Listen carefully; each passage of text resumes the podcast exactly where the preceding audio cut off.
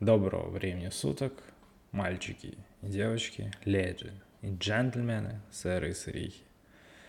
Вы на подкасте The Day. Подкаст, который выходит, как всегда, не так часто, но, надеюсь, довольно-таки интересно. Сегодняшний подкаст хотелось бы посвятить стандартным двум большим категориям – спорту и лайфстайлу. И я не буду заранее говорить о чем, потому что начнем постепенно – и начать хотелось бы с категории спорт, потому что буквально на днях закончилась летняя Олимпиада в Токио.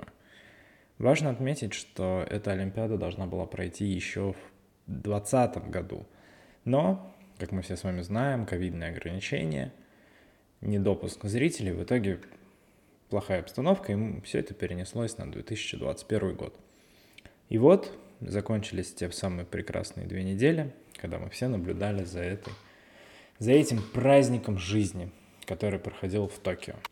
Давайте начнем, вспомним, что вся Олимпиада проходила без зрителей, и это было ограничение токийских властей вместе с э, Международным Олимпийским комитетом.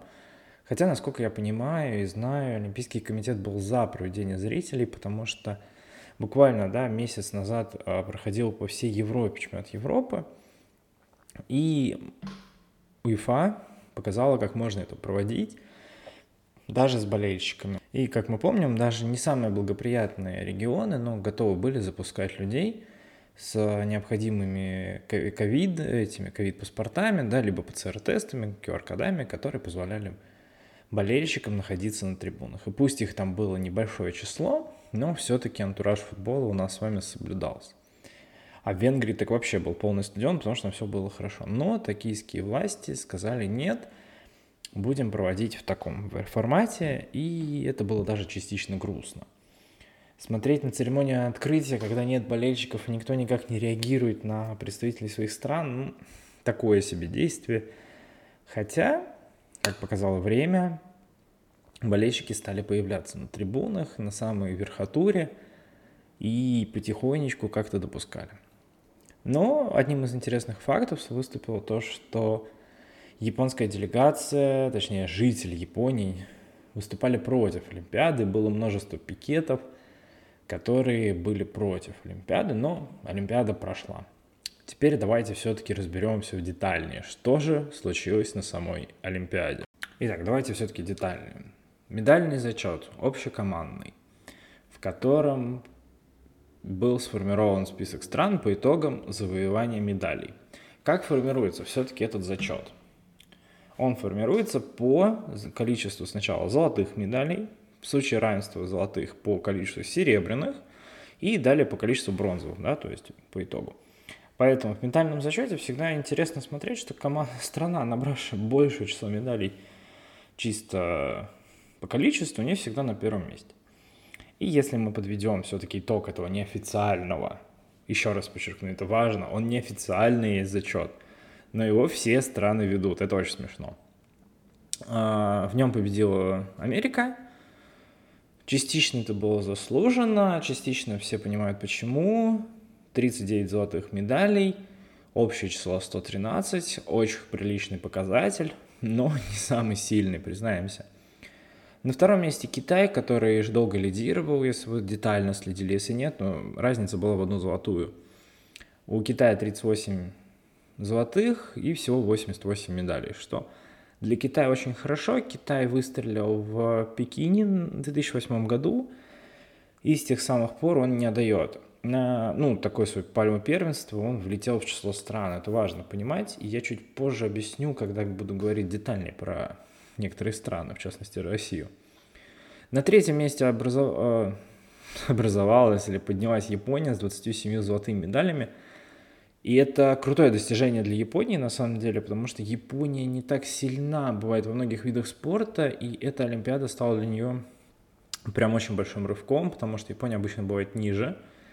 Но у себя дома, я считаю, Япония выступила максимально возможно и заняла очень высокое место, за что лично я снимаю перед японцами шляпу, потому что они постарались на славу. Четвертое стала Великобритания и пятая Россия. Про Великобританию, как бы ее типичное четвертое-пятое место, И про Россию стоит сказать отдельно, к чему мы сейчас плавно будем перетекать. И я не буду идти дальше по странам, вы все можете прекрасно открыть этот зачет, посмотреть, кто как выступил. Можно единственное посмотреть, кто же выступил всего лишь с одной там бронзовой медалью, какая-нибудь там во, Молдова, Сирия, вот последние места занимает. Ну, это прикольно, для них это круто, потому что приезжают страны, а всего их не так много, которые завоевывают медали и популяризируют спорт в своей стране. В частности, это очень важно вот для стран таких, как Ботсвана, Буркина-Фасо, то есть это прям в действительности достижение для многих стран а, в части выступления. Очень круто пишут все, что выступила сборная Сан-Марина, сейчас маленькие. У них всего лишь три медали, но их было 9 человек.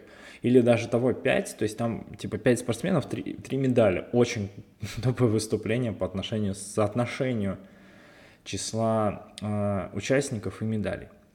Ну ладно, это касательно остального мира, и он меня сейчас не так сильно интересует по причине того, что давайте разберемся, что у нас сначала в стране, а потом будем разбираться с тем, что происходит за всем этим миром. Итак, Россия, точнее, а, а, как он, ОК Россия, олимпийские, да, вот эти спортсмены. Все идет эпопея после Сочинской Олимпиады, когда ВАДА и все это Роченков. Ну, короче, такая прям не очень приятная история в части со всем этим допинговым комитетом. По итогу сборной России как таковой нету. Есть он там Олимпийский комитет России. А, флага трехколорника как такового не было, но присутствовали, понятно, цвета, формы наших спортсменов, но максимально, был стар... максимально старались всячески поддержать. А, общим командам Россия выступила в пятое с 20 золотыми медалями, 28 серебряных и 23 бронзовых. И это вообще пятое командное место, оно в целом говорит о том, что, ну, даже несмотря на все ограничения, мы сильны, мы еще что-то можем в спорте, и спорт в нашей стране не умер. Но хотелось бы, конечно, немножко детальнее все-таки поговорить, а в частности -то, о том, что же случилось с нашими медалями, и где-то мы, может быть, не добрали, а где-то мы, наоборот, выпрыгнули выше своей головы, и показали крутой результат.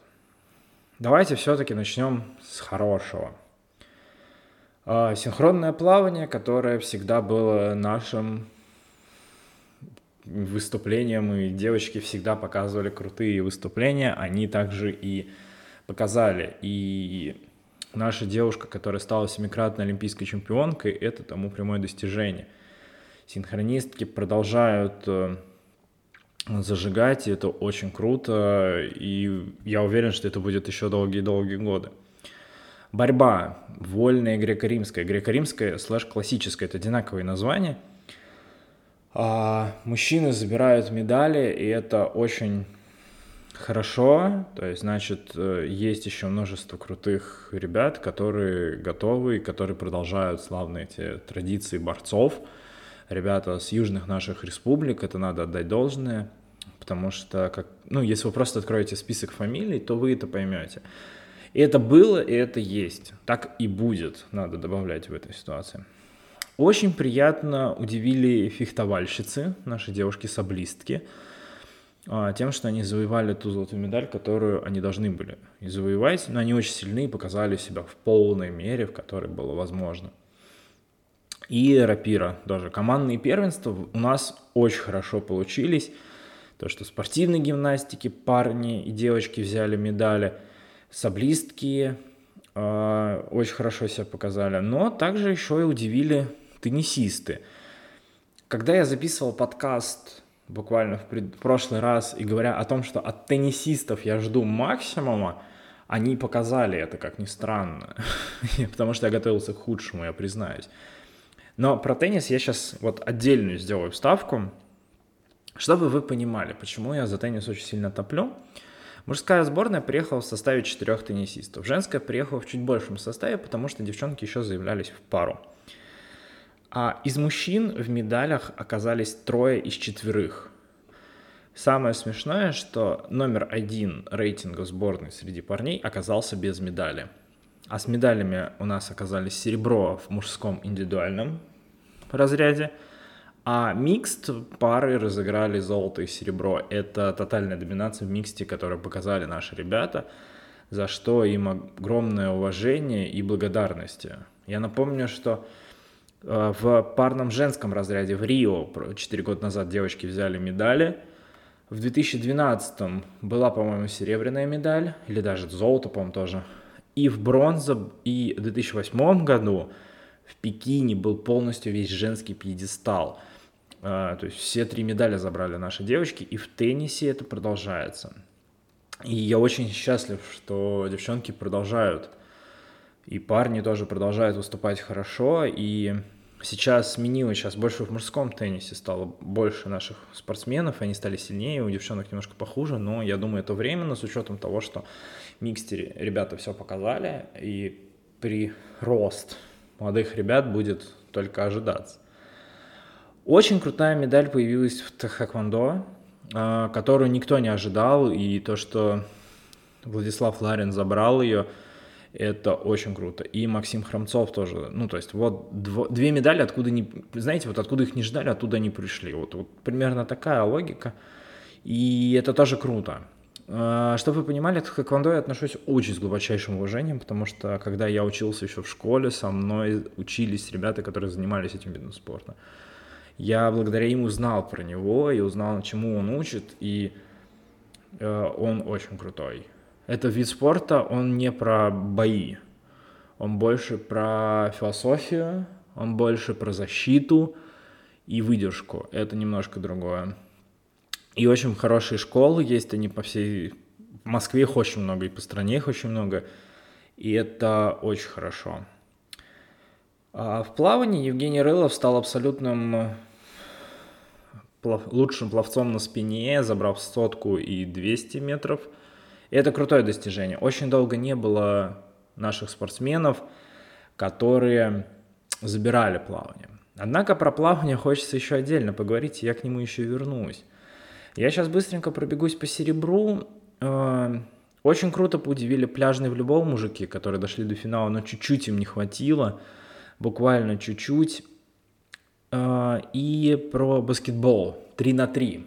Мужчины и женщины забрали по серебру, им чуть-чуть не хватило. Когда а, было и стало известно, что 3 на 3 станет олимпийским видом спорта, у нас была уже сборная.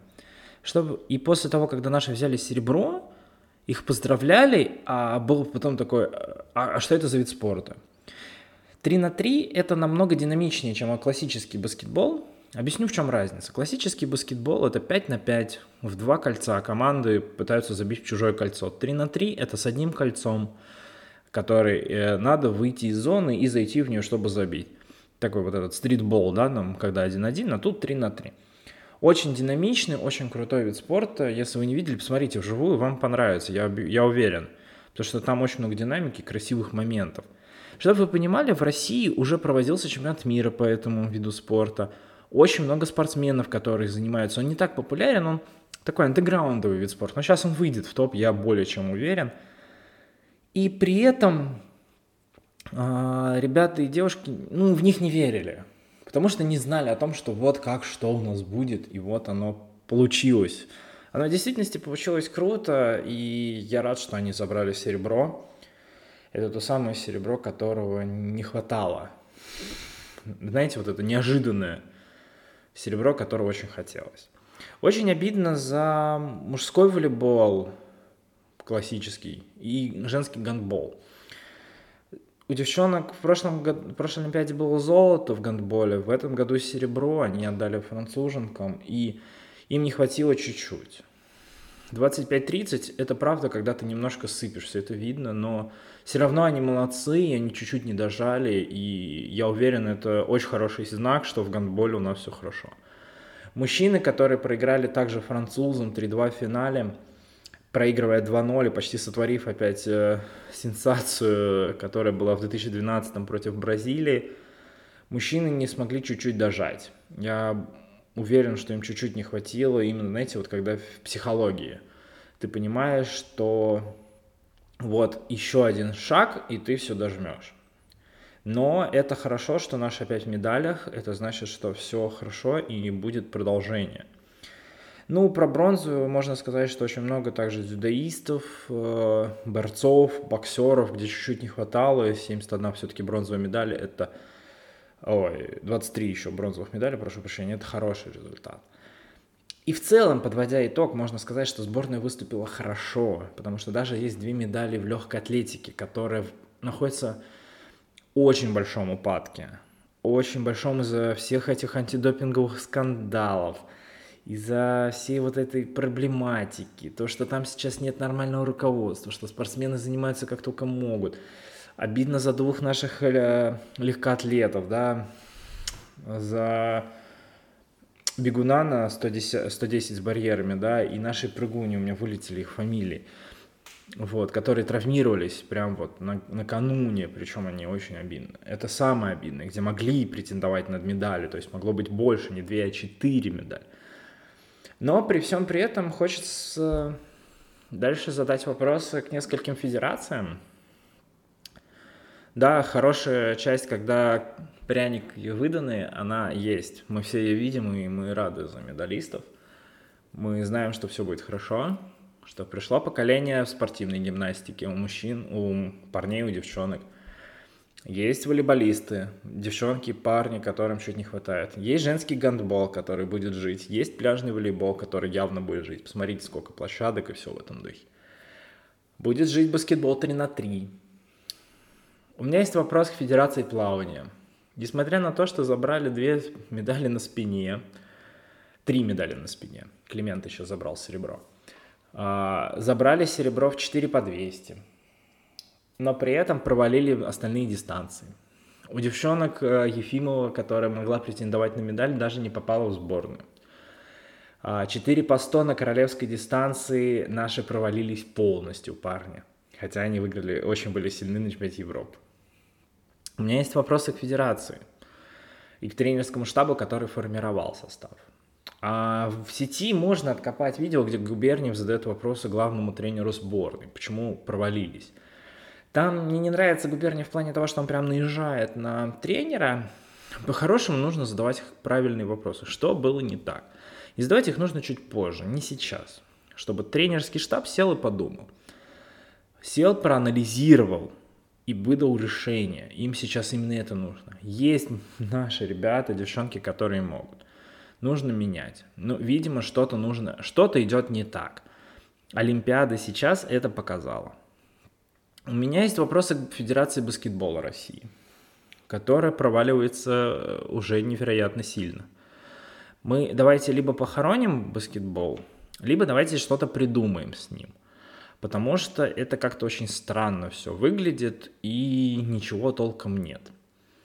А, если вы просто заглянете в баскетбол в России, есть ЦСКА и больше никого особо нет. Есть еще Химки, которые теплятся, есть вроде бы Локомотив Кубань, команда из Нижнего Новгорода, ну вроде как бы все это есть, а, а по факту никого что-то нету там.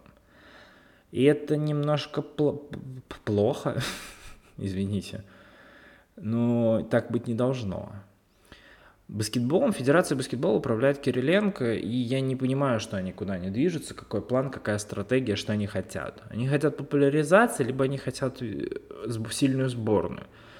Популяризировать не получается. Наверное, давайте попробуем хотя бы сильную сборную. Сильных игроков сейчас в сборной нет, признаемся. Последний, кто был, это Тимофей Мозгов, который выиграл чемпионат NBA, а, который лечится и, скорее всего, уже не восстановится уже в профессиональную форму. А до этого был сам Кириленко, который показывал еще на Олимпиаде, по-моему, в Рио. Ой, в Рио уже не было, в Лондоне в 2012 году еще неплохие результаты. И вот они там выдали свой максимум, который могли. Дальше ничего. И есть большие вопросы, на самом деле, к этому. А, а как так? Есть, конечно, можно дальше выделять еще множество других федераций, которые вот где-то чуть-чуть не хватило, вот как же так, а что так. А, ну, нужно садиться и разбираться.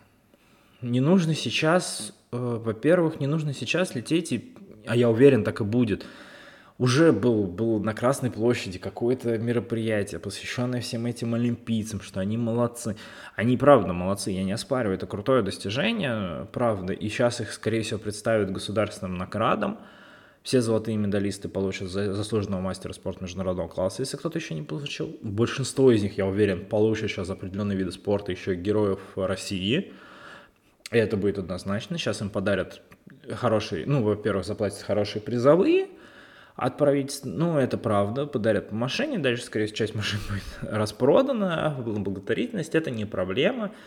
Но большинство чиновников будут э, с пеной у рта показывать, насколько они офигенные, насколько, смотрите, как у нас все хорошо, э, и как вообще мы, какие вообще мы молодцы, а на самом деле еще пока они, никто не молодец. А, объясню почему. Гандбол женщины, можно сказать, что молодцы, выиграли серебро, прошлое была золотая, да, мы топ-2 мира, как бы, по итогам Олимпиады. Чемпионат мира были проблемы, но там была смена тренерского штаба, можно объяснить, но женский гандбол у нас никто особо не играет, что-то я не видел, чтобы в него играли. А плавание есть, но как-то провалились, да, что-то какие-то вопросики есть легкая атлетика, на что-то там надо, наверное, делать. Ребят, то, что у вас нет главы федерации, вы до сих пор не можете получить госу... Ну, нормальный статус, это какая-то проблема, как по мне. И я даже не знаю, кто может выйти и сказать, у нас все хорошо. Вот, возможно, у стрельцов, э, которые, чуваки, которые стреляют, вот у них все хорошо, на самом деле. Там куча золотых медалей, куча серебряных. Они могут сказать, что все хорошо. Теннисисты скажут, что все хорошо, и при этом никто из них толком не тренируется в России. Да никто из них не тренируется в России. Вся сборная тренируется где-то в других странах. Франция, США, ну, Германия, у кого какие страны. В России никто не тренируется. Я знаю про теннис, потому что я им занимался, я знаю, какой переход происходит с детско-юношеского в профессиональный. Чтобы вы просто понимали, вот детских тренеров, которые прям научат играть, их много, есть множество секций, многие умеют, это натренировать легко. Когда ты еще ребенок. Дальше там наступает такой, начинается подростковый возраст, 10, там, 11, 12 лет. К 14 годам, если ты уже плюс-минус сформировался, ты заявляешься в сетку. Профессиональную сетку по там, рейтингу и все в этом духе. Ты начинаешь играть в соревнования. Если ну, родители там ездят, договариваются, с тобой. Ты как бы еще... Твоя задача просто трениться играть. Там дальше родители договариваются, находят площадки, арендуют, ты играешь. Удачно, неудачно. А дальше, чтобы вы понимали, что вот прыгнуть вот с 14 до 16 лет, нужен либо какой-то крутой тренер, с которым ты готов работать, либо ты уезжаешь за границу, ища хорошего тренера. Все. Просто нет тренерской школы для подростков когда тебя нужно гонять, простите, как Сидорову козу, чтобы ты давал результат, потому что этого нету. Многие из наших уехали в свое время. И так было в, в нулевых, и так было в, сейчас, в десятых годах, и сейчас это продолжается. Ничего не поменялось. Марат Сафин уехал в свое время, точнее его мама выпендрила. Хотя мама, э, мастер спорта у него – и они с сестрой Динарой и Марат Сафин тренировались сначала под руководством мамы. А дальше она их обоих выгнала, потому что она там поняла, что она их довела до определенного уровня, а дальше ищите себе мощных тренеров. И уехала. Маша Рапова точно так же. И все, да, все сейчас уехали. Никто не тренируется в России. Никто. И это вопросы федерации. А сейчас, уверен, будут прекрасные отчеты о том, смотрите, мы такие хорошие. Да нет, Чуваки, не надо впадать в эйфорию. То, что вы в пятый в рейтинге не в самых услов... удачных условиях, это как бы хорошо, правда. Это хороший, крутой показатель, который показали текущие спортсмены. Но прошу заметить, Китай уже четвертую Олимпиаду так показывает. США показывают все свои года так. И про Китай затрону, раз уж я опять сказал. Китай, чтобы вы понимали, в свое время когда они там переходили на все вот эти рельсы, что есть должен быть бизнес, он должен быть причастен с государством, Китай просто-напросто в спорте взял э, советскую модель, вот это, когда все поставлено на поток ради победы сборной, через тренировки спортсменов. И все, и они поставили это на поток. Вот как Советский Союз всегда выигрывал Олимпиады, потому что была четкая, понятная схема – Так и у Китая случилась четкая, понятная схема. Теперь Китай всегда будет вторым, а то и первым. И это вот Америка еще не дополучила, кстати, свои медали. Они где-то тоже там лоханулись, поверьте. Если можно копать от медальный зачет за Рио, там будет побольше медалей. Но это уже другая история. А Китай в целом силен.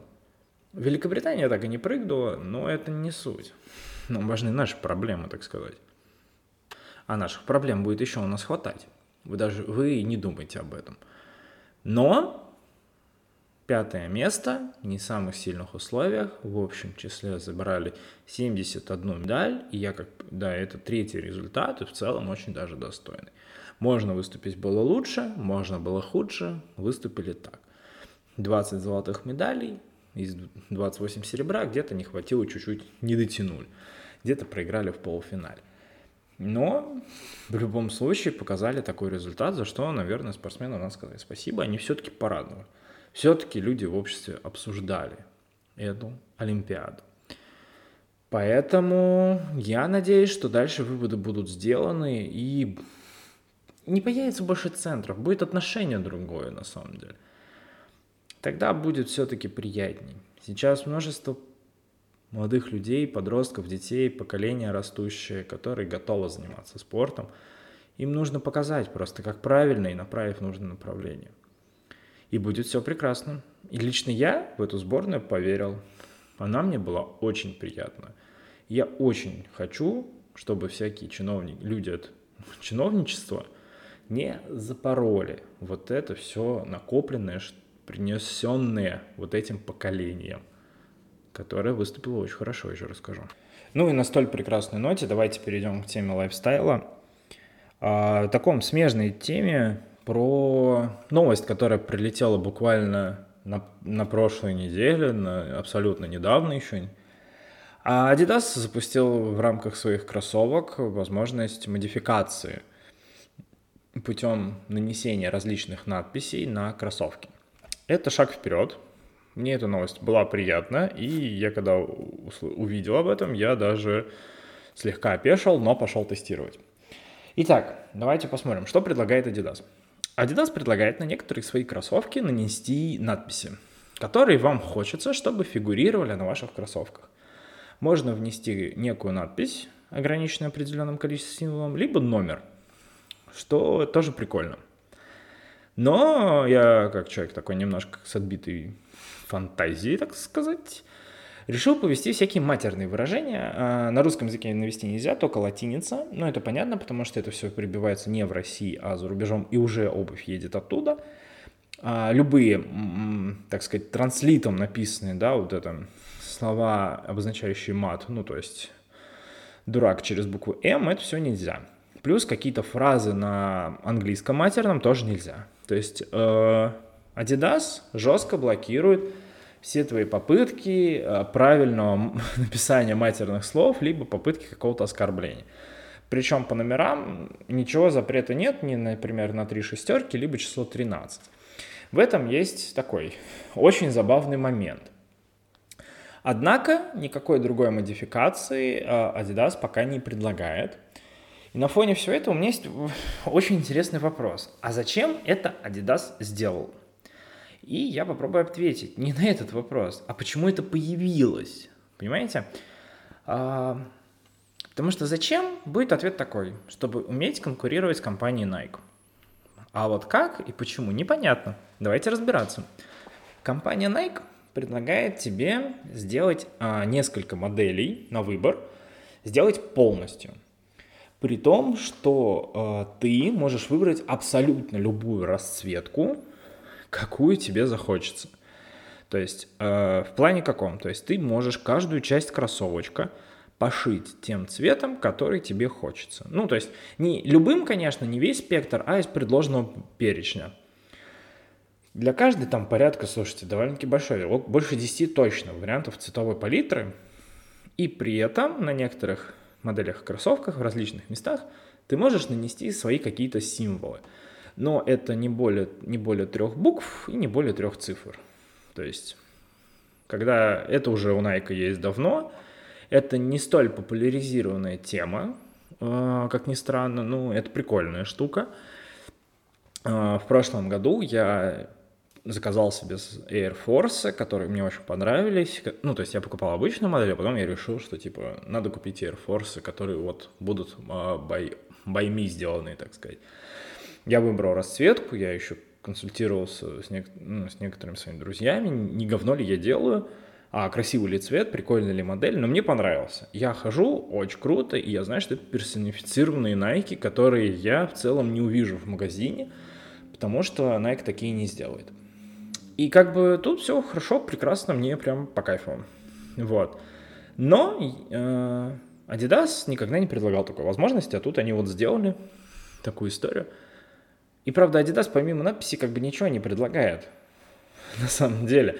И это очень забавно. Ну, то есть они тем самым, как мне тут подсказали, когда мы обсуждали эту тему с некоторыми людьми, мне сказали, ну, зато ты не сделаешь какую-то фигню. И в целом, да, но знаете что? Я вам так скажу. И Nike сам делает периодически такие ущербные расцветки, вы даже себе представить не можете. Хотя, наверное, можете. Вы все ходите в магазин, видите, какие кроссовки продаются.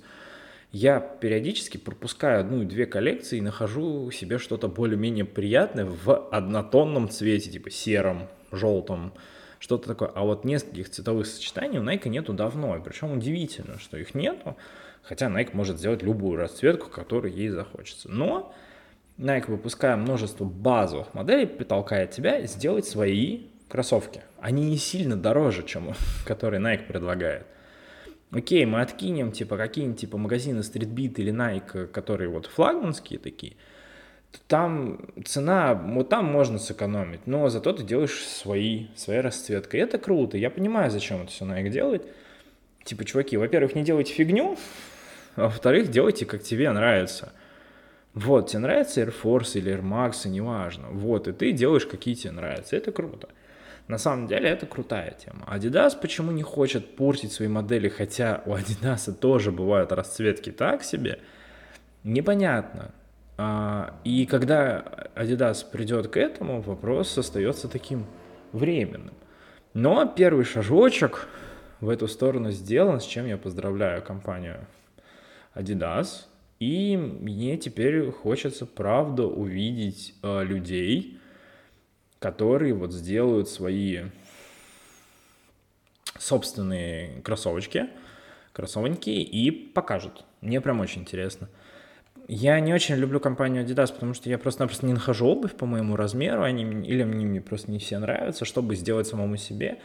Если бы, наверное, я был, конечно, не амбассадором, но большим все-таки фанатом этой компании, я бы, наверное, себе заказал. Так мне надо будет ехать, понимать и все в этом духе. Но я не уверен, что все-таки я захочу такое себе сделать.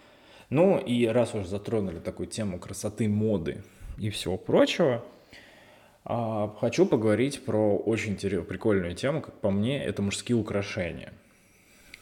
Сейчас, наверное, попробую объяснить, откуда родилась эта тема. А, я небольшой сторонник всяких там, так сказать, аксессуаров э, на своих руках, шее или даже ногах, в отличие от прекрасного, прекрасного женского пола, потому что, ну, я не скрываю, у меня на шее всегда висит э, крестик, но как бы больше ничего особо не хотелось за долгое время. Единственное, в какой-то момент мне очень нравится, им симпатизирует, что у меня есть часы на одной руке, а вторая рука с каким-то браслетом. Ну, может быть красивый, может быть не очень, но она чем-то забита. Это мне очень приятно, мне, как, знаете, как уравновешивает, потому что иначе как руки голые. Такое вот чувство создается. Я думаю, у многих такое есть чувство. И вот в какой-то момент я решил задуматься – ну, должны же быть какие-то красивые все-таки мужские украшения, потому что, да, мы легко с вами, я уверен, может, это не столь популярно для всех, но большинство из нас, мы видим, сколько магазинов украшений существует. И если мы туда зайдем, 90% будет посвящено милым дамам. Ну, во-первых, это логично. Милые девушки всегда носят кольца, серьги, подвески, кулоны, э, браслеты, ожерелья. Ну, короче, куча всего. И понятно, что это все красиво, это все элегантно смотрится, и все в этом духе. Ну, как бы это логично. А вот с другой стороны, в последнее время меня тянет э, приобрести что-то себе. И когда я начинаю искать в интернете по запросу мужские украшения, либо я нахожу что-то нереально дорогое, либо я нахожу что-то какое-то плохое. Ну, то есть, как, типа, дешевое, но реально херовое, извините меня. Вот. А когда это хорошее, то как бы оно и стоит, начинает стоить очень, что-то очень дорого. А я из тех людей, которые э, любят, покуп... если они тестят, купить что-нибудь дешевое, потестить, понять ок, не ок, и потом уже покупать, ну, чуть более дорогие вещи, когда ты уже понимаешь, что тебе это нравится. У меня, например, так происходит с браслетами на руках. Uh, у меня до этого были всякие там фенечки в школе и так далее. Я ходил, меня это никак не стесняло.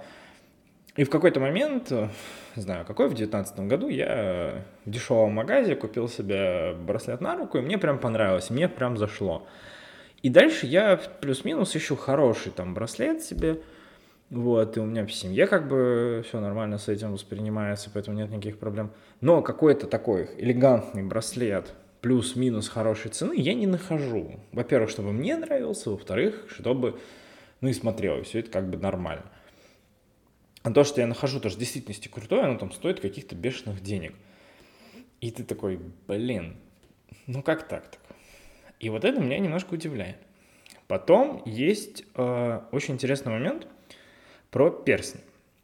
Я думаю, э, я, наверное, расскажу историю, которую все и так знают, что перстни в основном носили, и у нас есть такой небольшой шрам на нашей душе, то, что много что перстей носили воры в законах, либо какие-то, так сказать, фрейра, такие. А вот с выходом этого как-то перстни ушли на самом деле. Ну, то есть как, у мужчины может быть одно кольцо, оно обручальное. Плюс-минус это логично, плюс-минус нет. И когда ты смотришь на парня с а, кольцами, то у тебя начинается какой-то, ну, он, как правило, неформал. Вот посмотрите реально на людей, это, как правило, какие-то неформалы. Либо какие-то очень своеобразные люди, которые создали себе имидж какой-то такого эпатажного человека. Чтобы кто-то простой ходил с кольцами на руках, хотя это нормальная история, и в этом нет ничего зазорного, то такого нет. Плюс точно так же с какими-то кулонами, либо, ну не ожерелье, а именно кулонка, это вот, да, вот эта вот вся история, подвеска вот эта. Тоже Посмотрите на молодежь. О, о, все, я сказал, посмотрите на молодежь. Посмотрите на людей, которым сейчас 16-17 лет. Многие, большинство из них ходят с кольцами, ходят с а, какими-то цепочками на шее, которые ни хрена ничего не непонятно. И очень хочется, чтобы это было чуть более, ну, как-то вот структурировано. Опять же, можно все структурировать, но цена какая-то будет бешеная, поверьте. Просто загляните в какие-нибудь э, ювелирные салоны. И с этим происходит какая-то проблема. И я удивлен. Ну, то есть, во-первых, спрос сейчас на это будет расти, и он правда будет расти, потому что те, кто носи, носили, когда ты начинаешь носить это в подростковом возрасте, как правило, оно это перетекает в взрослый промежуток, если только типа какая-то ярая фигня, хотя почему бы и нет. Вот, и меня это удивляет. Неужели рынок еще не реагирует на все эти запросы и не хочет делать нормальные какие-то украшения?